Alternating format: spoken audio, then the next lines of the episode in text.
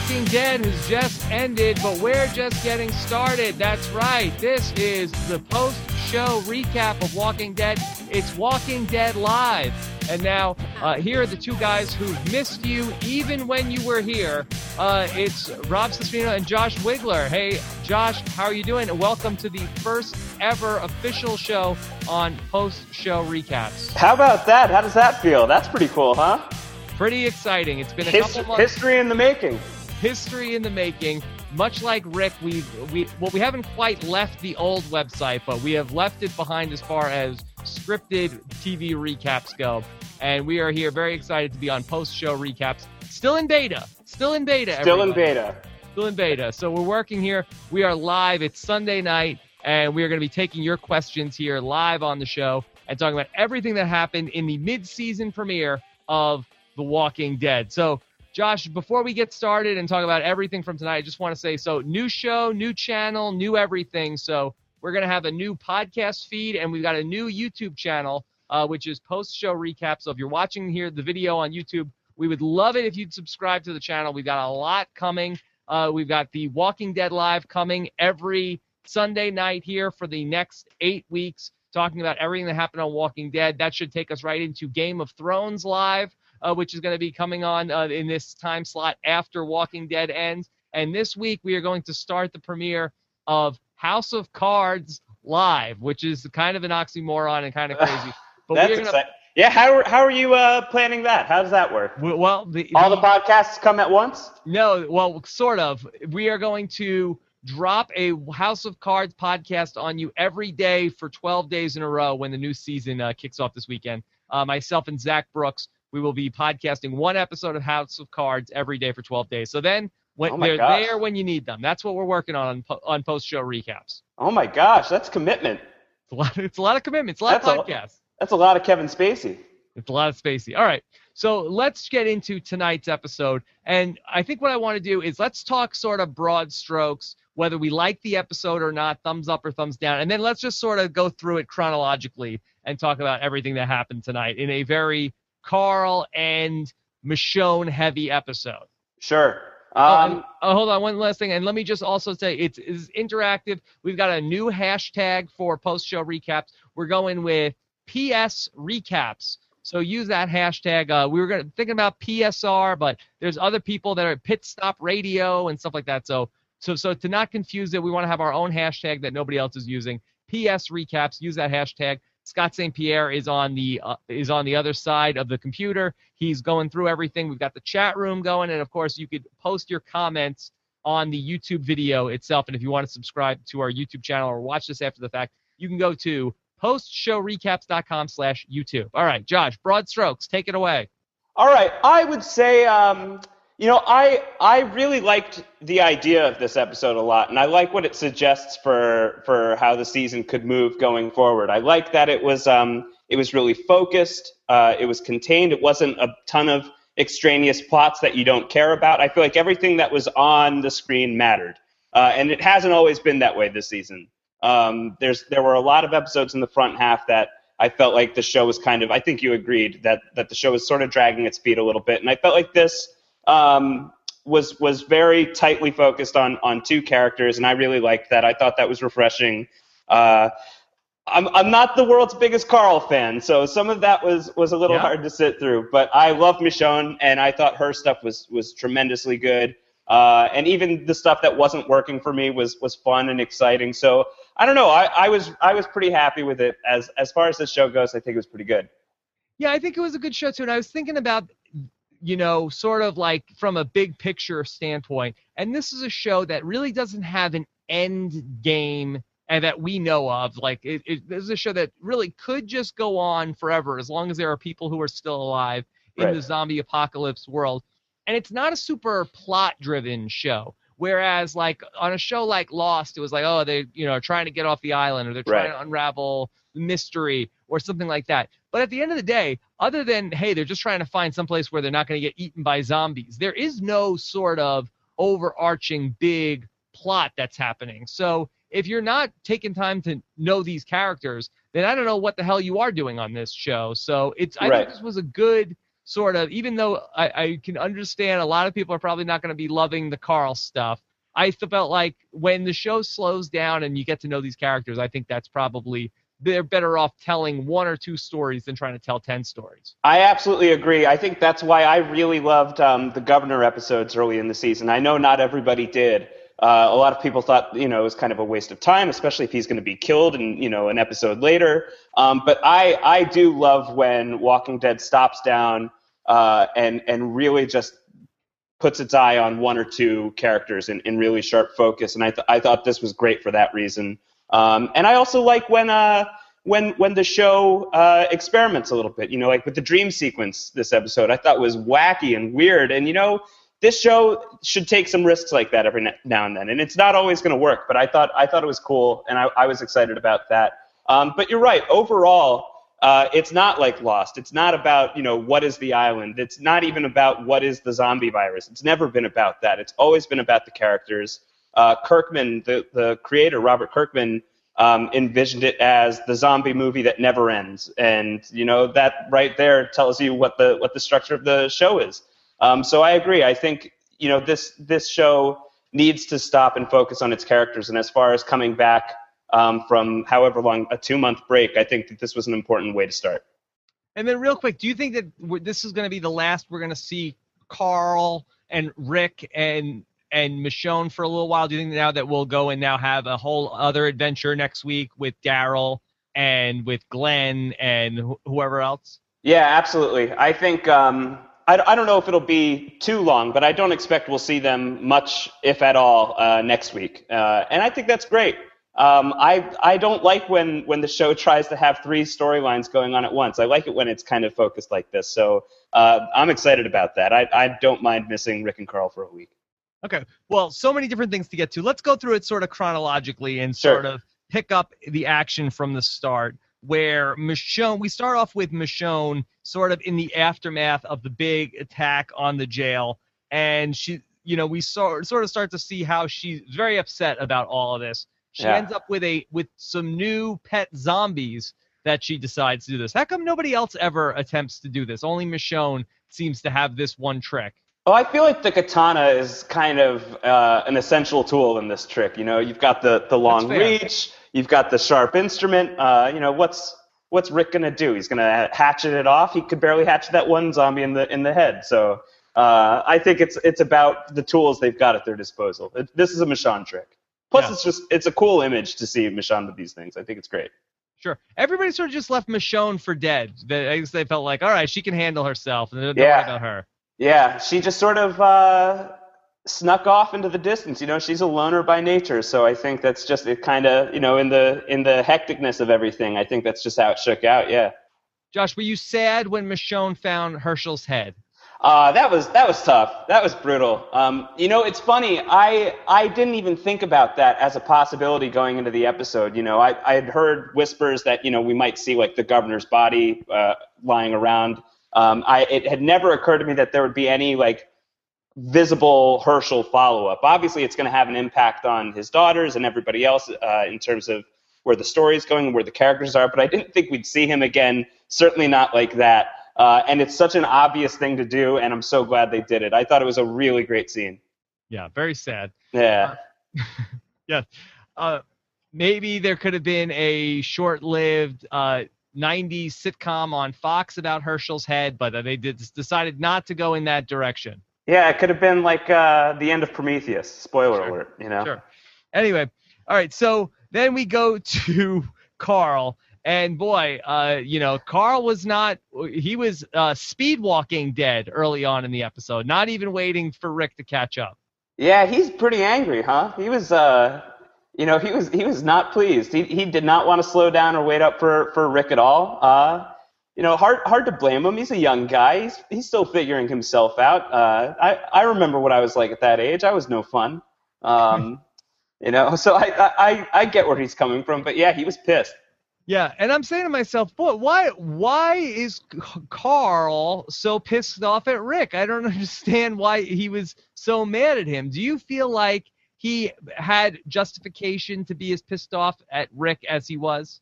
I think that he experiences this big I told you so moment, where he had been the one that was really chomping at the bit to stay fit and trained and eagle-eyed with the gun and everything, and everybody else was focused on barbecues and farming and knife class, and he wanted to, I think that there's something a little bit off about him, frankly. He kind of wants to be in action hero mode. You sort of see that with the video game scene. He almost... he has to really stop himself from not playing Xbox, which I thought was pretty funny. I think that he's mad that was the situation, that they were completely unprepared for the prison attack. And if he had had it his way, they would have all been very ready. So I don't know if he's justified in it, but I see where he's coming from. Don't you think that Carol should just show up out of the woodwork and adopt Carl? Wouldn't that be really a match made in heaven, and Carl? That would be a good tandem. Yeah. Two peas in a pod. Yeah, I think that would be good. Yeah, absolutely. And Rick, I felt like, is looking a little zombie-like after his beatdown from the governor. Yeah, no, he's in rough shape. That dude got hit pretty hard, I guess. He's not doing well. He took a real beatdown, Rick. Yeah, it was no good. It was it was tough. Hard for Rick. Yeah, so then, they have the sequence where they go into the bar and they see the first guy and they're trying to there's a lot of zombie clearing in this episode, and right. Rick tells Carl not to waste the bullets, and you knew at some point Carl is going to be one bullet short in the gun. After right. Rick tells him not to waste a bullet there. Yeah, I feel like that's, it's not said enough on that show. I feel like more characters need to hear that. Stop shooting your guns. It's a noise issue in the zombie apocalypse. You don't want to attract more to you. And I think that you sometimes see these characters being pretty liberal with their firearms. So I appreciated him telling that, and I certainly understood and expected Carl not to listen whatsoever. Yeah. And so Rick has a real close call with the hatchet, with the zombie there, yeah. Also behind the bar. What was the significance of the note there? That can you finish what I couldn't finish? What was that the guy who was the zombie wrote that note? I think that my interpretation was that it was somebody who must have been connected to that walker, wasn't able to kill the walker off. And went off and hoped that somebody would come along and put this guy out of his misery. He just couldn't do it. And I think that obviously it sort of is an early setup for where the episode ends up going, where Carl isn't able to finish the job himself. Did this walker just have a particularly thick skull? Because, we've seen other walkers who have just pressed up against a chain link fence and have just their head just collapses from that. But this guy, or is Rick just so weak that he's just his hatchet chop is so bad? Yeah, I don't know. Maybe that guy was on a steady diet of hot sauce for however long, and it just it did something for his skin. It was good stuff. No, I think Rick is in bad shape. Rick is not the guy he used to be, and he needs Carl more than maybe even I realize. He needs his kid. So Rick and Carl then, they find a house, and they basically hole up in the house, and they find that this place is okay. So what do you think of Carl's zombie finding technique, just to go through the house yelling, hey, a-hole, look, it's the first podcast on a new channel. We'll say, hey, shitface. There you go. Hey, asshole. Yeah, oh, man. There you go. We'll try to keep these family friendly, but The Walking Dead is not a family friendly show. It's not a family friendly show. And listen, yeah. If AMC can air it, I think Post Show Recaps can air it. Sure. I don't know. I thought it was. I tweeted this. I want to see all of the memes tomorrow. I'm very excited about that. I feel like there's going to be some great internet action out of that scene. Who would you rather be, asshole or shitface? I think I would take shitface. Just because I feel like asshole gets a lot of play. Yeah. So I would like something that's like a little bit more creative. I would go with another term, but of the two, I would pick shitface, I think. Yeah, and I would pick asshole. So would be good. So that could be our honorary. The Walking Dead Live with asshole and shitface. Yeah. I'll watch that show. Sure. Yeah. Sign me up. Yeah, so, and now we start to see, you know, before Rick then goes to sleep for like 3 days, then this is when Carl is starting to get a little bratty and talking about how, you know, hey, he felt like, well, first let's talk about he goes up into that room and he's in the kids' room. I thought this was actually kind of a cool scene where he's like sort of like in a room where he probably should be. Right. Where he should be playing video games and playing Xbox and being sort of like a normal kid. Instead, he's like looking at wires so he can tie up the door and keep the zombies out. Yeah, I thought that was great. I mean, I just know myself. I mean, this is why we drafted capable survivors to defend us during the zombie apocalypse. Mm-hmm. I'm not a useful guy in this situation. I'm weak. I'm nerdy. It's not going to work out very well. And if I was Carl, it would be very hard for me not to just plop down and put in Arkham Asylum or whatever was at his But there's no disposal. Power. I guess there's no power, but I could have pretended. I could have pretended for hours. So, no, I thought that was great. I thought that was a really good scene and kind of a nice touch, you know, a helpful reminder of the parallel life that this kid could be living right now. So they go ahead and they tie up the door, but Rick wants to put a couch in front of the door just to be safe, and that really annoys Carl. Yeah. Because he said, "Dad, I did like 16 knots. That I did a special knot that Shane taught me." Right. Remember, name dropper. Yeah, remember Shane? Like, what's Carl going for there?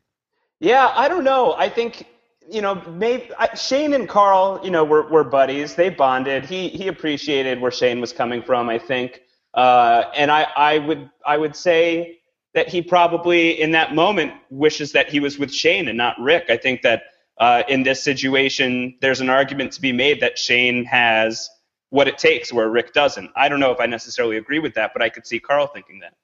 Yeah, because it always still bums me out that Rick was in the coma. For how long was Rick in the coma during the zombie apocalypse? Months. Yeah, months. A while. It was that long? How did you wake up? It was weeks and weeks, probably 2 months, I think, is what they said. 2 months? Yeah, a while. And there was no power in the hospital and he didn't die? No. That's amazing. Yeah. Amazing. Yeah. Well, anyway, we know that Rick has very regenerative sleep from this episode. But anyway... But I always felt like, you know, Carl never has the "you're not my dad" thing with Shane. Like, and he never even really tells Rick about, hey, Dad, you know what Mom was doing while you were in the coma? Right. Well, he was a younger kid back then. I wonder how in tune with all of that he really was. Maybe he wishes Shane was his dad. Yeah, maybe. Listen, happy. I kind of wish Shane was my dad. He's a cool guy. A good-looking guy. I'd have better genetics. So. All right, so then after that sequence, then we go to commercial and we come back, and let's talk about this really interesting scene with Michonne, which turns out to be not a flashback, but it's a dream. And so Michonne with basically these two guys, one of them is her lover. Whoa. Yeah, right? Hey now. I loved that. Loved it. Okay. So sexy. So now, Josh, clear this up for me. Are these two guys... the guys that end up becoming the two guys that she's leading around by the chain when we first see her in season 3? Yeah, I mean, that's first of all, I think it's the clear implication of the scene. I can't remember if they confirmed that on the show. I think I took away from Talking Dead from tonight's episode. Yeah, I think... it may have come up last season. They may have already talked about it on the show. I can't remember offhand. I know in the comics that's the case, that, you know, the people that she was walking around with were people that she was close with. So, yeah, I think that's exactly what it was. But then let's go back to that scene where she killed those two guys, like, for no reason. Like, it was just like, oh, somebody's coming. Oh, like, she just, like, killed those two guys like it was nothing. And there was no, like, oh, my God, this is my boyfriend. Oh, man, I'm so... You know, you can't even really argue that she knew what the governor was like at that point and, you know, what kind of experiments maybe he would have done with them. So she was trying to spare them a worse fate or whatever. But not only that, you think that she would have had a little more sympathy for the governor when she found out about his daughter being chained up and not just offing the governor's daughter. Yeah, or maybe at that point she had realized that it was something she should have done a while ago. I don't know. Maybe. Who knows?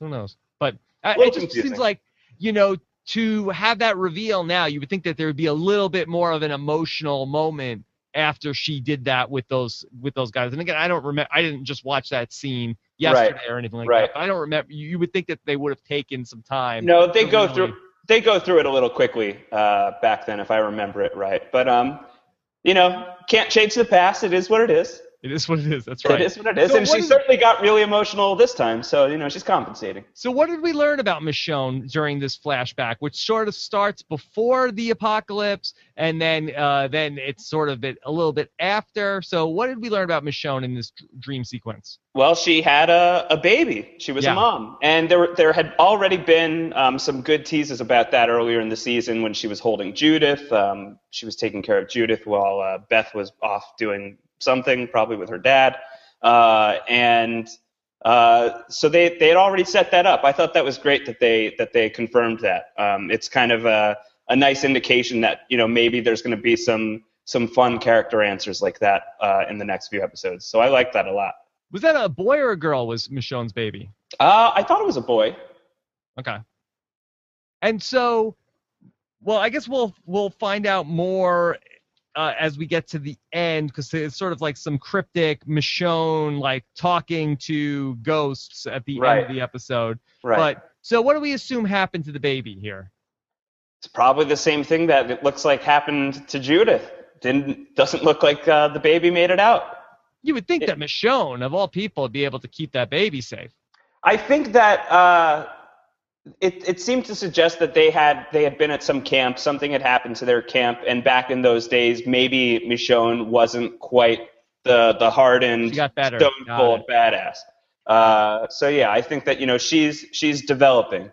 Got it. Well, that makes sense. Yeah. Do you think that Michonne just picked up the sword after the stuff started going down, or do you think that she was sort of like amateur swords person before all this happened?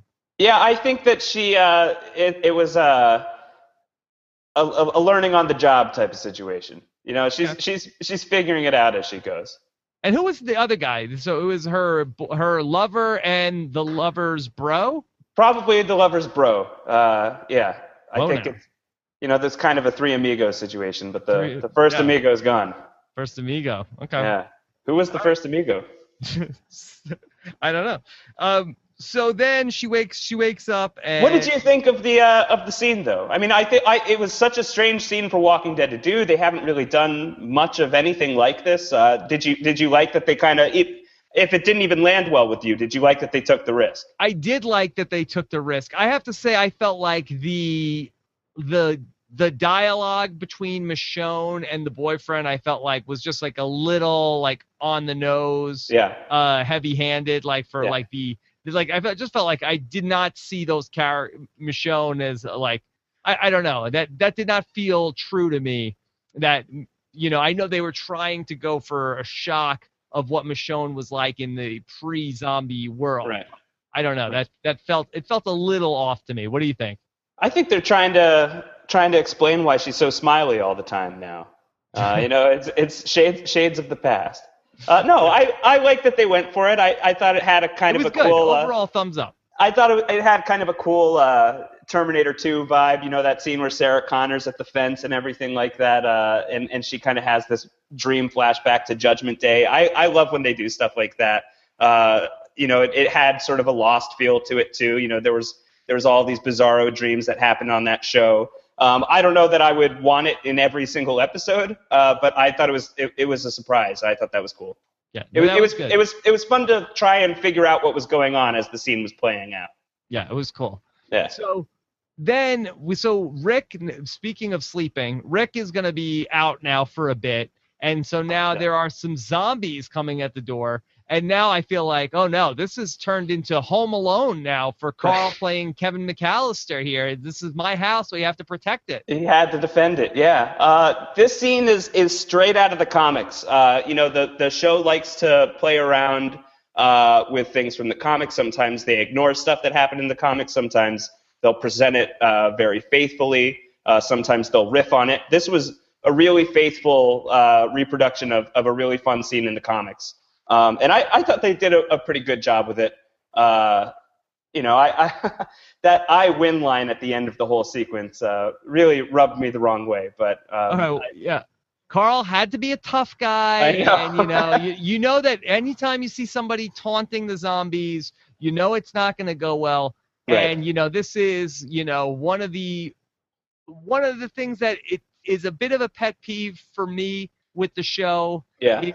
There's always every zombie is except for the one that's sneaking up on you. That guy is always, you never hear that guy coming. Yeah, that guy's an introvert. Not very talky.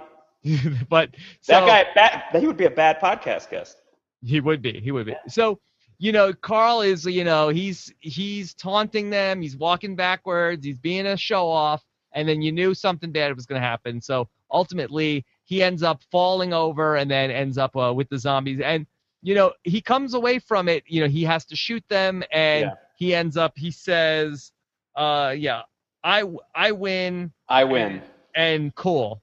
And it felt like that Carl did not have the same takeaway from this that he should have. I felt like the takeaway should have been, oh, man, I am in over my head. Yeah. As opposed to I'm awesome. Yeah. I agree completely. If that had been me, it would have just confirmed my suspicions that I'm an indoors kid and I should stay indoors and leave this to the big guns. But no, he took the wrong message from it and stayed very cavalier, and that led him into some more trouble later on in the episode. Even though he puked. He did puke. Yeah. It was a boot and rally. I also felt like had that been me, and then I had 3 zombies on top of me, I think I would have been bolting out of there much quicker than Carl really took. Like, woo, whoa, that close one. Yeah. Boy. Woo, Yeah, he was a little sluggish, a little slow getting out of there. I think you think that adrenaline might have been telling you to, fight or flight would have really taken over at that point. Yeah, it's a thin line between cocky and confident, and I think he was the former in this case. Yeah. So now Michonne is sort of like traveling in the pack with the zombies. I don't really know where she's going. Did you feel like that this was a smart idea for Michonne to sort of just go with the flow, see where all the zombies are going?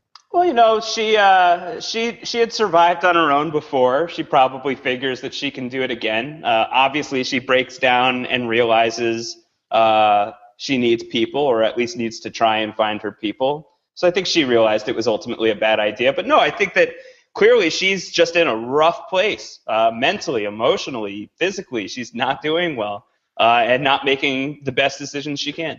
So is that smart? Because the zombies then find where the people are. So that's a good thing to do. Just like follow them to go where they'll lead you where people are. That's not a bad play, actually. Yeah, that's pretty smart. That's a good way of looking at it. Yeah.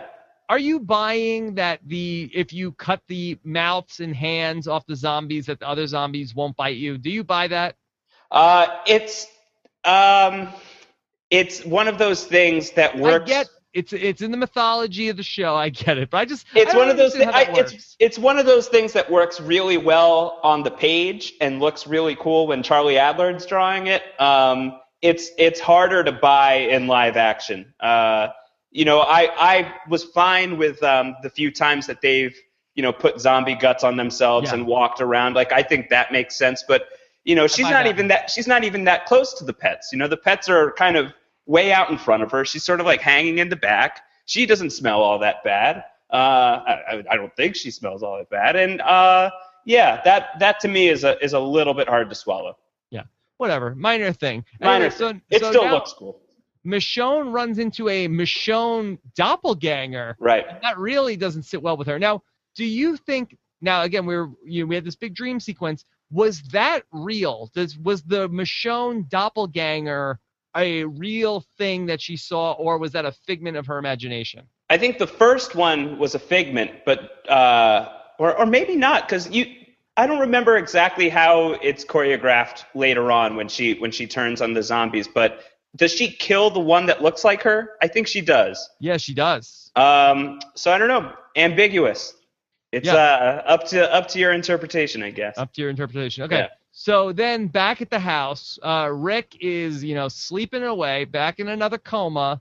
And here comes Carl, and he's bragging about how this all went down. And you feel like, if I'm Carl, I'm not bragging about how that all went down before. I'm a little embarrassed. Yeah, I think Carl, as I said earlier, he's in that stage of life where you're just kind of insufferable.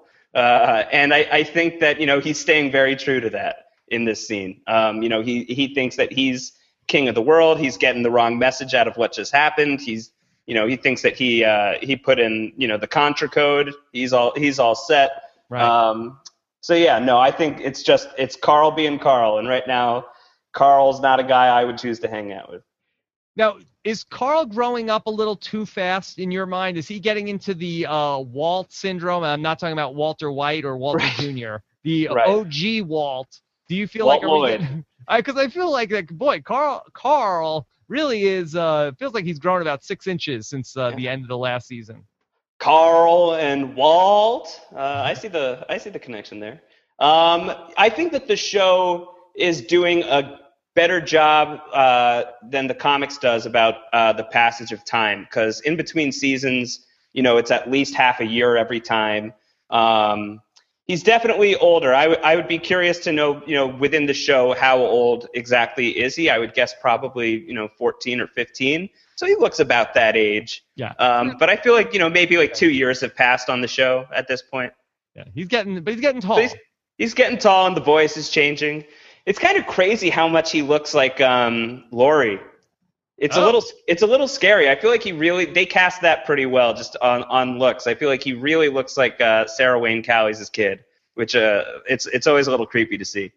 So he ends up having this big tantrum there when Rick is sleeping, and he says a couple of things. He says, you know, basically he blames Rick for everybody at the prison dying, for Herschel dying, for Lori dying, for Judith dying. So he basically puts everything at Rick's feet and says, I don't need you anymore, and I'd be fine if you died, which was wow. I was really taken away by that. Yeah, that's the kind of thing that you know, you regret that kind of comment for the rest of your life. No, it was bad. Bad scene. Hard scene. Yeah. But the good news is that Rick was asleep during that whole thing. He never heard it. So that it's sort of like it didn't happen. Right, exactly. You can kind of pretend that didn't exist. Yeah. But no, I did feel like that was, you know, while I'm saying like, oh man, this kid's a real ingrate, but I did think I thought that it was well acted throughout the episode. Like, I feel like there are some of these people where, you know, when you're watching like AJ Soprano or some of these other people, where it's like you're annoyed that the kid is a bad actor in addition to being annoying, whereas I feel like Carl is annoying as a character, but well acted. Yeah, I think I would mostly agree with that. I think that, you know, again, he's obviously knee deep in puberty right now, that kid, and there's some changes going on and some annoying stuff that goes along with that. But I think that you know, he's making some good choices, I think, in his scenes, and he delivers dialogue in some fun ways. So, no, I have no problem with Chandler Riggs. I have problems with Carl Grimes, and I think that those are separate things. You know, it's not the actor's fault. Yeah. So as Rick's sleeping, Carl then runs away to another house on the same block, which really kind of half-assed the whole running away, right? Yeah.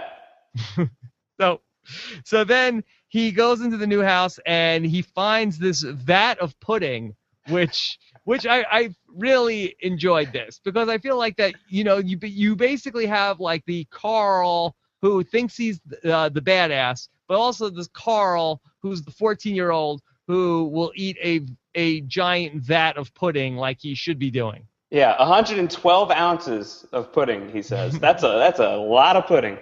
Yeah. Have you ever seen canned pudding like that? Is that a thing? Not in that size. I'm a snack pack man myself usually. Those are smaller. Yeah. It was like a Walter White barrel of money of pudding.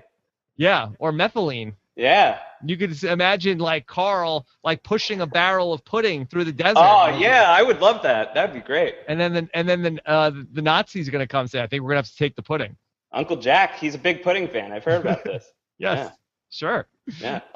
But anyway, so the pudding I thought was really great. Yeah, I think that was one of the funniest things the show's ever done. I would that would go on my funny 115 of Walking Dead. Yeah, it's very mine too. So Carl, he's doing a clearing of the house, and so before we get to the zombie in the bedroom, he opens one of the bedroom doors and he sees something on the floor, and the camera sort of pans in on it, but I couldn't make out what that was. I completely missed this. I didn't even see this.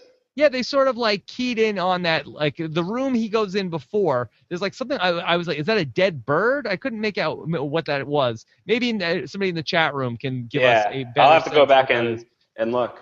It's a little bit of like the dissected rat from the previous episode of Walking Dead. They're sort of like, what is that? What is that? All these dead animals, very symbolic. I don't know. So then we have like the oldest trick in the Walking Dead book of opening the door, and there just happens to be a SBD, silent but deadly, right behind the door. And you know what though? I jumped. I got to admit that I for whatever reason at this point I should see that coming, and I did not see it coming. So kudos to the show, you got me. Yeah. So I felt like there was. Carl really makes some questionable decisions during this fight with the zombie, wouldn't you say? Yeah, the whole way this plays out is kind of amazing. You referenced Kevin McAllister earlier, and I think he would have been very disappointed with his tactics here. Yeah. So okay, the zombie gets the jump on Carl. We get that, and sort of he shoots him, but he just like grazes him with the bullet. Is that what happened? Yeah. It looked like it connected. It just didn't connect as it wasn't on point. And so he gets him on the floor, and that's fine. But I felt like Carl. It seemed like two different times he gets caught up in the I gotta close the door. Right. On the zombie, and these books are on the floor, and they're stopping him from pulling the door shut. And I kind of felt like the move was, as the zombie is going to is gathering himself, I feel like you find an object here, and now you wait for your shot instead of fiddling with the door, fussing with the window. I felt like he wasted a lot of time here in this fight. Yeah, I agree. You get up, you collect yourself, you take a breath, you find some sort of object, and you go to town. He did not do that. Yeah, especially in when he's trying to get the window open. Or you just run. You just run out of the house. Get out of the house. That's the horror movie trope. So then when he finally gets that door shut, he's like, woo, and he's like has his back up against the door. Like I felt like he's really like hanging around. Like I'd be out of that house. He's that kid is a lot more chilled out than I am. I'll tell you that. I would listen. I would have produced 112 ounces of chocolate pudding in that moment. I don't think you would have wanted to eat it. There you go. Yeah. Well done. So then he tags the door, and what is it? The zombie got my shoe, but he didn't get me. Yeah. Again, is a little bit of a sounds like a little bit of a humble brag. Yeah. Hashtag humble brag for sure. Yeah. Humble brag there. Yeah, I'd buy that shirt, though. It's a good slogan. Yeah. So then I was a little confused by this. The shot was so dark, and I was watching this on my Slingbox from it was on downstairs, but I wanted to be up here to set stuff up. So I'm watching this on my Slingbox, and it was a little dark, and I couldn't really actually, one more thing before we get to that. So then this was very puzzling to me. So then Carl goes back and gets the pudding, and then goes up on the roof to sort of be like 10 feet away from the zombie who's like sticking his hand out the window trying to get him. What happens if the zombie gets out there? Carl's going to jump off the roof now? I think Carl has proven himself not to be the greatest decision maker in the apocalypse. That was questionable. That was questionable call. Highly questionable call there, Carl. Yeah, it was the bad move. He just really wanted that pudding. He wanted a nice breeze on his face. You get a little hot if you're eating that much pudding, I think. You get the sweat. Could have eaten the pudding in the house or somewhere else. I felt like on the roof. Right, you're telling me that zombie couldn't just, break through that plate glass window if he wanted to? Yeah, and beyond that, I mean, what a jerk not bringing that home at all for his dying dad. That's such a uncool move. What's worse, I wish you were dead or you can't have any pudding? I would be really mad about the pudding. You'd be, because you know what? As somebody speaking as a Survivor person, that's sort of like when you went on a reward. Bad pudding etiquette. Home, and he didn't. He chose not to. He did not bring the reward home. Yeah, he could have at least, put some in his pockets and, snuck it away from production and none of that. Yeah. All right. So then we have this big sequence, which is probably like the biggest fight scene of the show, where we have Michonne just goes nuts again. Yeah. Actually, in the beginning of the episode, too, she kind of did the same thing, where she just is going to kill. Yeah, but she goes ballistic here. She hits her limit break big time. Yeah. Absolutely. Now, again, did this really happen, or is this sort of a daydream? I don't think that there's much to indicate that it didn't happen. She's hanging out with all these zombies earlier in the episode, and then later in the episode now she's not hanging out with all these zombies. I think she probably killed them all. I think that you can safely add this to the very real body count that she has under her belt. Michonne going like Anakin Skywalker on all these zombies. Tusken Raider, Attack of the Clones, Yeah, there you go. So she goes crazy, she flips out, even kills the two zombies that were helping her. Really, very ungrateful from Michonne. Right. Well, I think that she's proven that if she wants to find more pets, it's not going to be too hard.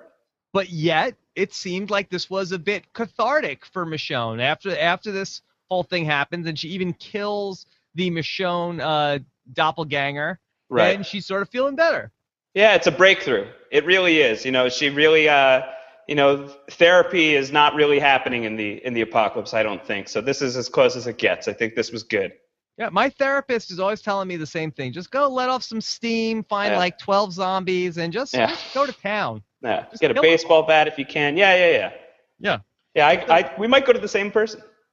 So anyway, so here's the scene that I was talking about before, where it was like a super dark scene. I couldn't really tell what was going on. So Carl is in the house, and then he assumes that a zombie has reached him. He thinks that his dad has turned. He thinks his dad has died and has come back as a zombie. Oh, did he go back to the house? Yeah, he's back. He's back with Rick now. So he's back with Rick. He's backing away. For all of that smack talk he had laid down earlier in the episode, when the time comes, he can't bring himself to kill his own dad, which I thought was interesting, considering he had very little reluctance killing his mom a season ago. So that was the moment there. Okay, so I thought that Carl was still in the other house, and that Rick had managed to crawl to, and I didn't even know what house he was in. Right, that would be impressive. Yeah, listen, okay, I would give Rick mad props for that. Thank you for clearing that up for me. You got it. So that's what I'm here for. Rick was okay. He was not a walker. No, he's all right for now. Then meanwhile, Michonne is getting closer. She's then somehow is able to end up at the same bar. How was Michonne able to sort of get on the track? On Lost, they would do this a lot. I've been tracking you. I've been following you through the jungle. I could tell what leaves are being broken. But how was Michonne able to follow Rick and Carl's exact footsteps? Yeah, she must have gone to the John Locke school of tracking. She's good at it. I don't know, she followed the footsteps, probably didn't know exactly who they were, and just figured, this is probably somebody I know, or hopefully somebody I know. It's certainly a person. So I'll go that way. Why not? Okay. So then Michonne... It's good fortune, These guys need a little bit of good luck every now and then. Yeah, so she sees what happened with the zombie there, and she sees the note, too. So then she comes out, and she has a very interesting sort of talk a loud conversation to herself. Right. And I wrote down what she said. I want to know if you can give me any insight into this. All right, sure. She says, I miss you even when I was with you. And then she also says, I know why. I know why it happened. Huh. So what the heck is Michonne talking about? Something must have happened to drive a wedge between these two before the inevitable death of her sweet, sweet lover. I don't know. Maybe we'll find out. I think that it's entirely possible that this story is not closed. I think that there's more to tell here. I missed you even when I was with you. What happened? Love on the rocks? That's a Hallmark card, I believe. Yes. I missed you even when I was with you. I'm going to try that with Nicole and tell her that. Yeah, I think that'll work. Okay. So what is she, but what does she think she knows why what happened? She knows why the baby died? She knows why they got that would be my guess is something along those lines. I don't think that it was anything much more profound than that. But is it like it was a mystery why the baby died, or she's sort of like, oh, why did this happen to me? And now she's like, oh, I know why this happened to me. Yeah, I think it's something along those lines. Okay. So then we have Carl and Rick, and they're sort of having, you know, happy father-son time. Everybody's getting along. And then Michonne comes to the door. She actually is able to figure out which house they're in, even. I don't know if they have a sign up, hey, Michonne, we're in here. Right. So she figures that out. And so she comes and, you know, maybe they have a special knock. Right. Does Rick know it's Michonne, or is Yeah, I mean, they don't show it, but he looks through the peephole, and you know, okay. that's why he breaks down laughing and everything. I loved how this episode ended. I thought that was good TV. You know, very, very funny, very touching. You know, a nice kind of bright spot to end what was otherwise a kind of bleak episode. It's for you. It's for you. I thought that was good. That's funny. Yeah.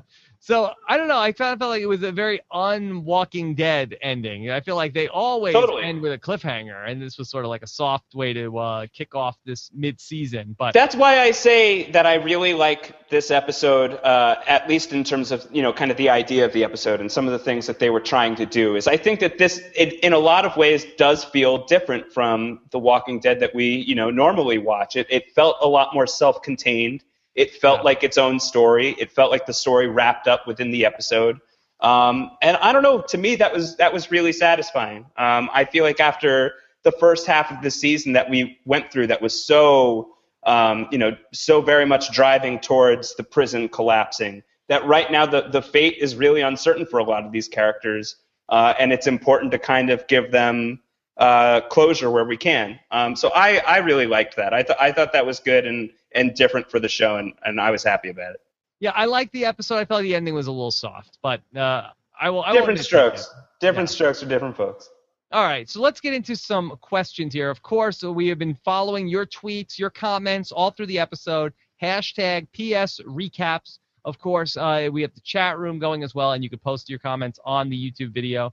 So let me go ahead and bring in your comments now. We'll answer your questions here on the inaugural episode of Walking Dead Live. Here we go. So exciting. Here we go. Let's start with number one. This is from Mo Silky Mo, a.k.a. Mona, who wants to know, now why is Michonne still hanging around the prison? Okay, so I guess this is from the beginning of the episode. Yeah, how come she didn't book? How come she was the only one? Like, oh, man. They had, like, black smoke coming out of the prison, which I thought meant there might have been a new leader elected. Right, or, you know, the others were back in town. Oh, yes, yes.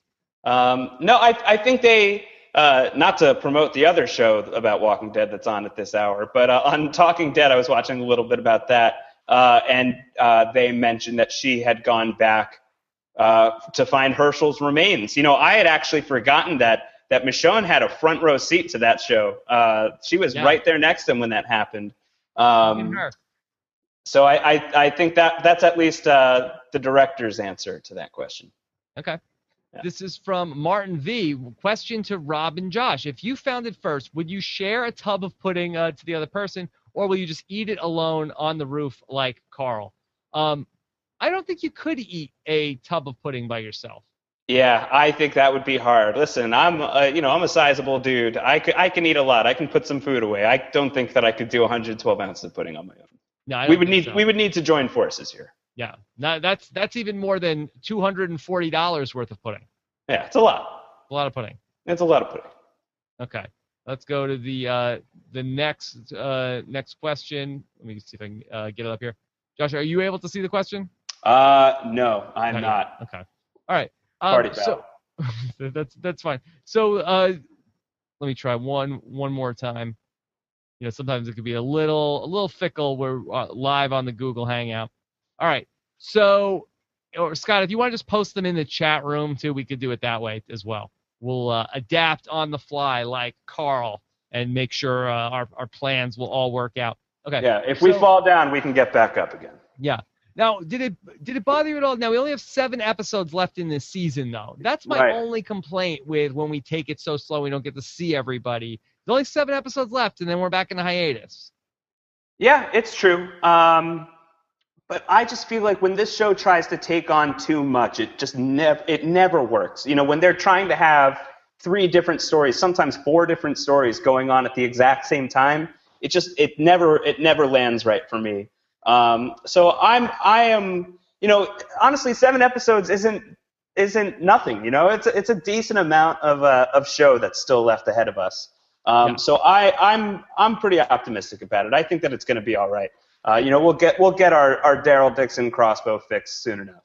Yeah. Just as a reminder, here's who else is still out there that we didn't get to see. So we saw Rick, Carl, Michonne this week. Right. We still have 5 other potential groupings of Daryl and Beth we didn't see this week, Maggie, Sasha, and Bob, and I don't know if we're going to get them next week or not, Tyrese, Lizzie, and the kids, Glenn, and the sick old people. In the previews, it looks like we saw Glenn, at least, and we saw Daryl and Beth. You think we're seeing the other 2 groups as well? Yeah, I think that they showed Maggie, they showed Sasha. I couldn't tell if it was you know, more of a long view preview, you know, kind of teasing up the rest of the season, which they sometimes do, or if this was everything that we're gonna see in the coming episode.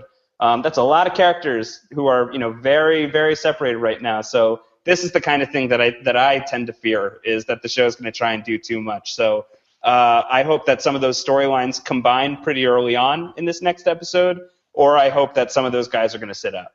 Okay, so Scott, it looks like Scott rebooted here. Let's see if we can get the questions back. Here we go. Yes. So this is from Mona. Wants to know, how are they still finding supplies within walking distance? # The Walking Dead. Oh, yeah. That's a fair question. It's a great question. I mean, that pudding is untouched royalty in the apocalypse. That was a find. That would have been the first thing I took before a weapon, probably. I mean, it frankly could be used as a weapon. And really, not even just walking distance, but the distance that Rick can walk in his state right now. Right. They really, like, I mean, could they have been a mile from the prison? I mean, 2 miles. They had to be pretty close, yeah. I think, you know, that guy was not running any marathons. You know, he needed a pit stop pretty quick. Not only that, you would think in between all of the other looters and then, you know, the 9 months or whatever that they were, like, foraging through other people's houses, you can't believe they didn't hit this block. Yeah, totally. And even the bar was still loaded with hot sauce. I'm still, you know, I'm still kind of mourning that. That's a missed opportunity. Hot sauce is key, spice of life. That's key. All right. From Brian Scally, he wants to know, do you think that Michonne shows up with Carl's lost shoe? Do you think is that possible? I think maybe she'll go get it. Oh, well, that would be good. The kid needs a shoe. I think that, you know, maybe she'll go there and she'll finish the job.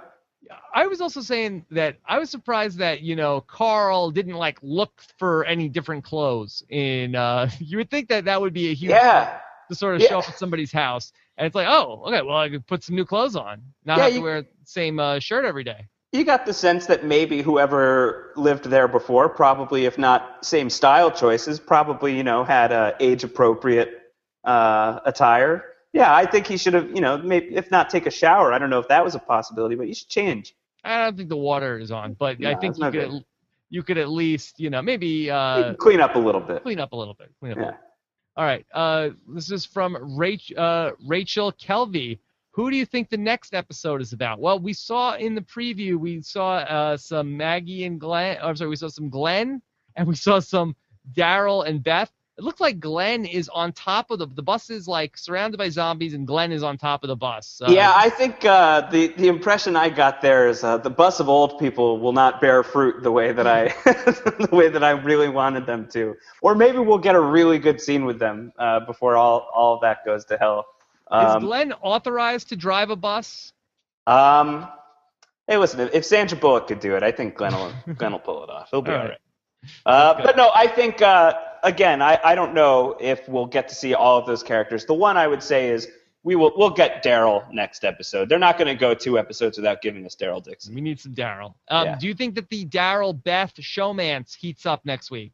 Yeah, if it ever heats up, it's going to start next week for sure. I think so. I think so. I'm excited about that. That's good. Jordan Basham wants to know, Carl's maturing so fast. Ha ha. Did anyone else see an inkling of a Carl beard happening? Oh, well, this would be a huge development on Walking Dead. Are we seeing these sightings of a Carl beard? Listen, as somebody who can only grow the beard, I would be very upset to see Carl get a beard before I do. I would be very upset about that. Well, that would be huge. Oh man, it would make me like Carl Grimes even less, which would be tough to do. The 5 o'clock shadow runs in Carl's family. It's true. Yeah, his dad rocks that quite well. Yeah. Okay. Yeah. So the permanent 5 o'clock shadow. Ramona wants to know, Carl has to get rid of this cowboy hat. What do you think? Yeah, why? The best was that so when the walkers come when his dad has just passed out, and he goes out to lure them away. Before he goes outside of the house, the hat is not on. Then he comes outside of the house to lure the walkers away, and the hat is on. So he took time to pick up the hat and put it on. Questionable choice for so many reasons. The most important one being that hat just looks goofy. This kid's growing up. You can outgrow the cowboy hat, kid. He's into the hat. It's a bad look.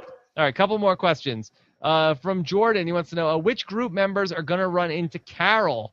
We all know this is gonna happen. I'm rooting for Tyrese. He has the kids, and Carol killed his GF. What do you think is the likelihood of a Tyrese Carol meetup? Yeah, I think that's very likely. I think the other obvious one would be Daryl, because they have such history, those two characters. But I think there's a lot of potential with Carol meeting up with Tyrese and them being kind of on their own for a little while, with her obviously knowing what she did and Tyrese not having a clue. And if the two of them kind of grow to depend on each other a little bit, there's some fun drama potential there. And there's, again, some comic book reasons to believe that Carol and Tyrese have unfinished business. All right, let's do one last question. This is from Chris Berger, who wants to know, the scene where she killed all those zombies was a dream? No, we don't think so. I don't think so. Yeah. No, I don't think so. Yeah, that does not look like it. Maybe one more question. That was a quick one. Well, I have a question. Yes, fire away. So I think the popular theory had been, everybody saw where everybody ended up. Rick and Carl were together. Tyrese had the kids. Daryl and Beth were together. Yada yada yada. Everybody except Michonne. Nobody really knew where Michonne was, and so there was a lot of theories that maybe she was the one who went in and saved and found baby Judith. It's now clear that is not the case, and baby Judith is still out there or dead. So I guess my question is, what do you think? Does this?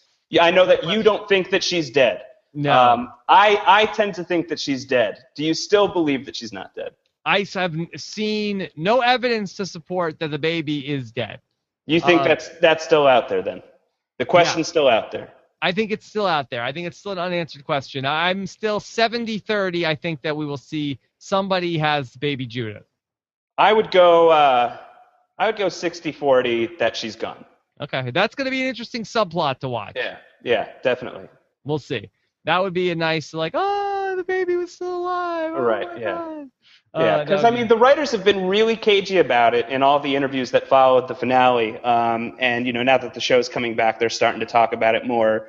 And somebody, I think it was Dalton Ross asked the showrunner, that question. And the showrunner said, well, the thing is that, even if she is dead, there's certain things that we're not going to show you on TV just because it's stuff you can't see. So if she is dead, this is something that might be a lingering question for a while if she doesn't show up soon. Yeah, interesting. Yeah. So there was one other thing I wanted to ask about Walking Dead before we got to the end, and I can't remember what it is. So I guess then this will be the end. All right. The cliffhanger. Cliffhanger for you, Josh. So now we've got a cliffhanger. There you go. You fixed the problem. I fixed the problem. No, I wanted to ask you. Did you see when the Walking Dead cast was on Conan this week? Yeah, I didn't see the whole thing, but I saw the cold open, which I thought was pretty great. Yeah, and Carol was with them, right, on Conan? Yeah, I think she was. Yeah, so I think that's a big tell that we're going to see some Carol soon. Yeah, and her name's still in the credits. You know, she's still a series regular. Then again, so are Herschel and the Governor, so maybe that's not reliable. Oh. Yeah. All right, one last question. This is from Jordan. This is the same one. Sorry about that. Okay. All right. Well, still working out the bugs here. First night post show recaps, but I think this has been an unmitigated success, Josh. Are the bugs like the virus on Walking Dead? Is that what we're working on? No, God forbid. God forbid. Yeah. Yeah. All right. So Josh and I will be back next week on post show recaps. Josh is going to be on assignment next Sunday night, correct? Yeah, I'll be away. To a mysterious foreign land that you guys have no interest in hearing about, I'm sure. Yes. But we are scheduled to have a really great fill-in for Josh. We are going to be speaking with the host of a very thorough, a very amazing, award-winning Walking Dead podcast, Jason Kabasi, who's become a good friend over the last couple of years from going to all of the podcasting expos and whatnot. I just saw him up in San Francisco at the Stitcher Awards, that he is the host of the Walking Dead cast with Jason and Karen. They won the 2013 Best Entertainment Podcast, and we're scheduled to have Jason join us to talk about Walking Dead, and he is a expert. He's been podcasting about the show since the get-go, and we're very lucky to speak with him about Walking Dead next Sunday night. That's great. I look forward to listening to it. Yeah, and if you want to get more Walking Dead, this guy that he is to Walking Dead as I am to Survivor, check out the Walking Dead cast with Jason and Karen as well. So, Josh, thank you very much. This was a lot of fun tonight. Rob, I'm honored to be on the launch of Post Show Recaps. I think this is the beginning of a beautiful thing. Yeah, hey, it's the launch. You can check on the page for so far the Walking Dead Live podcast for Post Show Recaps has been approved by iTunes. We're still waiting. Probably tomorrow morning we will get the main Post Show Recaps feed approved in iTunes. The website is coming along. A little bit of a work in progress. Still working with my developer. I say we're about 75% of the way there. And the YouTube channel is up and running, so please subscribe to the YouTube channel Post Show Recaps. And we love getting your comments. And if you're excited for these Walking Dead recaps, please be generous with your with your likes and plus ones and favorites and all that good stuff. Yeah, and we're on Twitter too, I think, right? Yes, we got. I haven't started. I've just been tweeting as myself, but at Post Show Recaps, we got Twitter, we got Facebook, we got everything. So thanks so much, and thanks to Tyler for moderating the chat tonight. No zombies showing up in the chat that Tyler couldn't take care of. Oh, thank God. Nice work, Tyler. All right. Thanks so much, Josh. Follow Josh on Twitter. He's at Round Howard. There you go. Yes. Ron Howard, but rounder. Yeah. And I'm at Rob Cesternino. If you're joining us for the first time, thank you so much. We got a lot more fun to come. We're going to start talking House of Cards this week, and we got plenty more fun stuff to come on Post Show Recaps. Have a great night, everybody. We'll talk to you again soon. All right. Take care.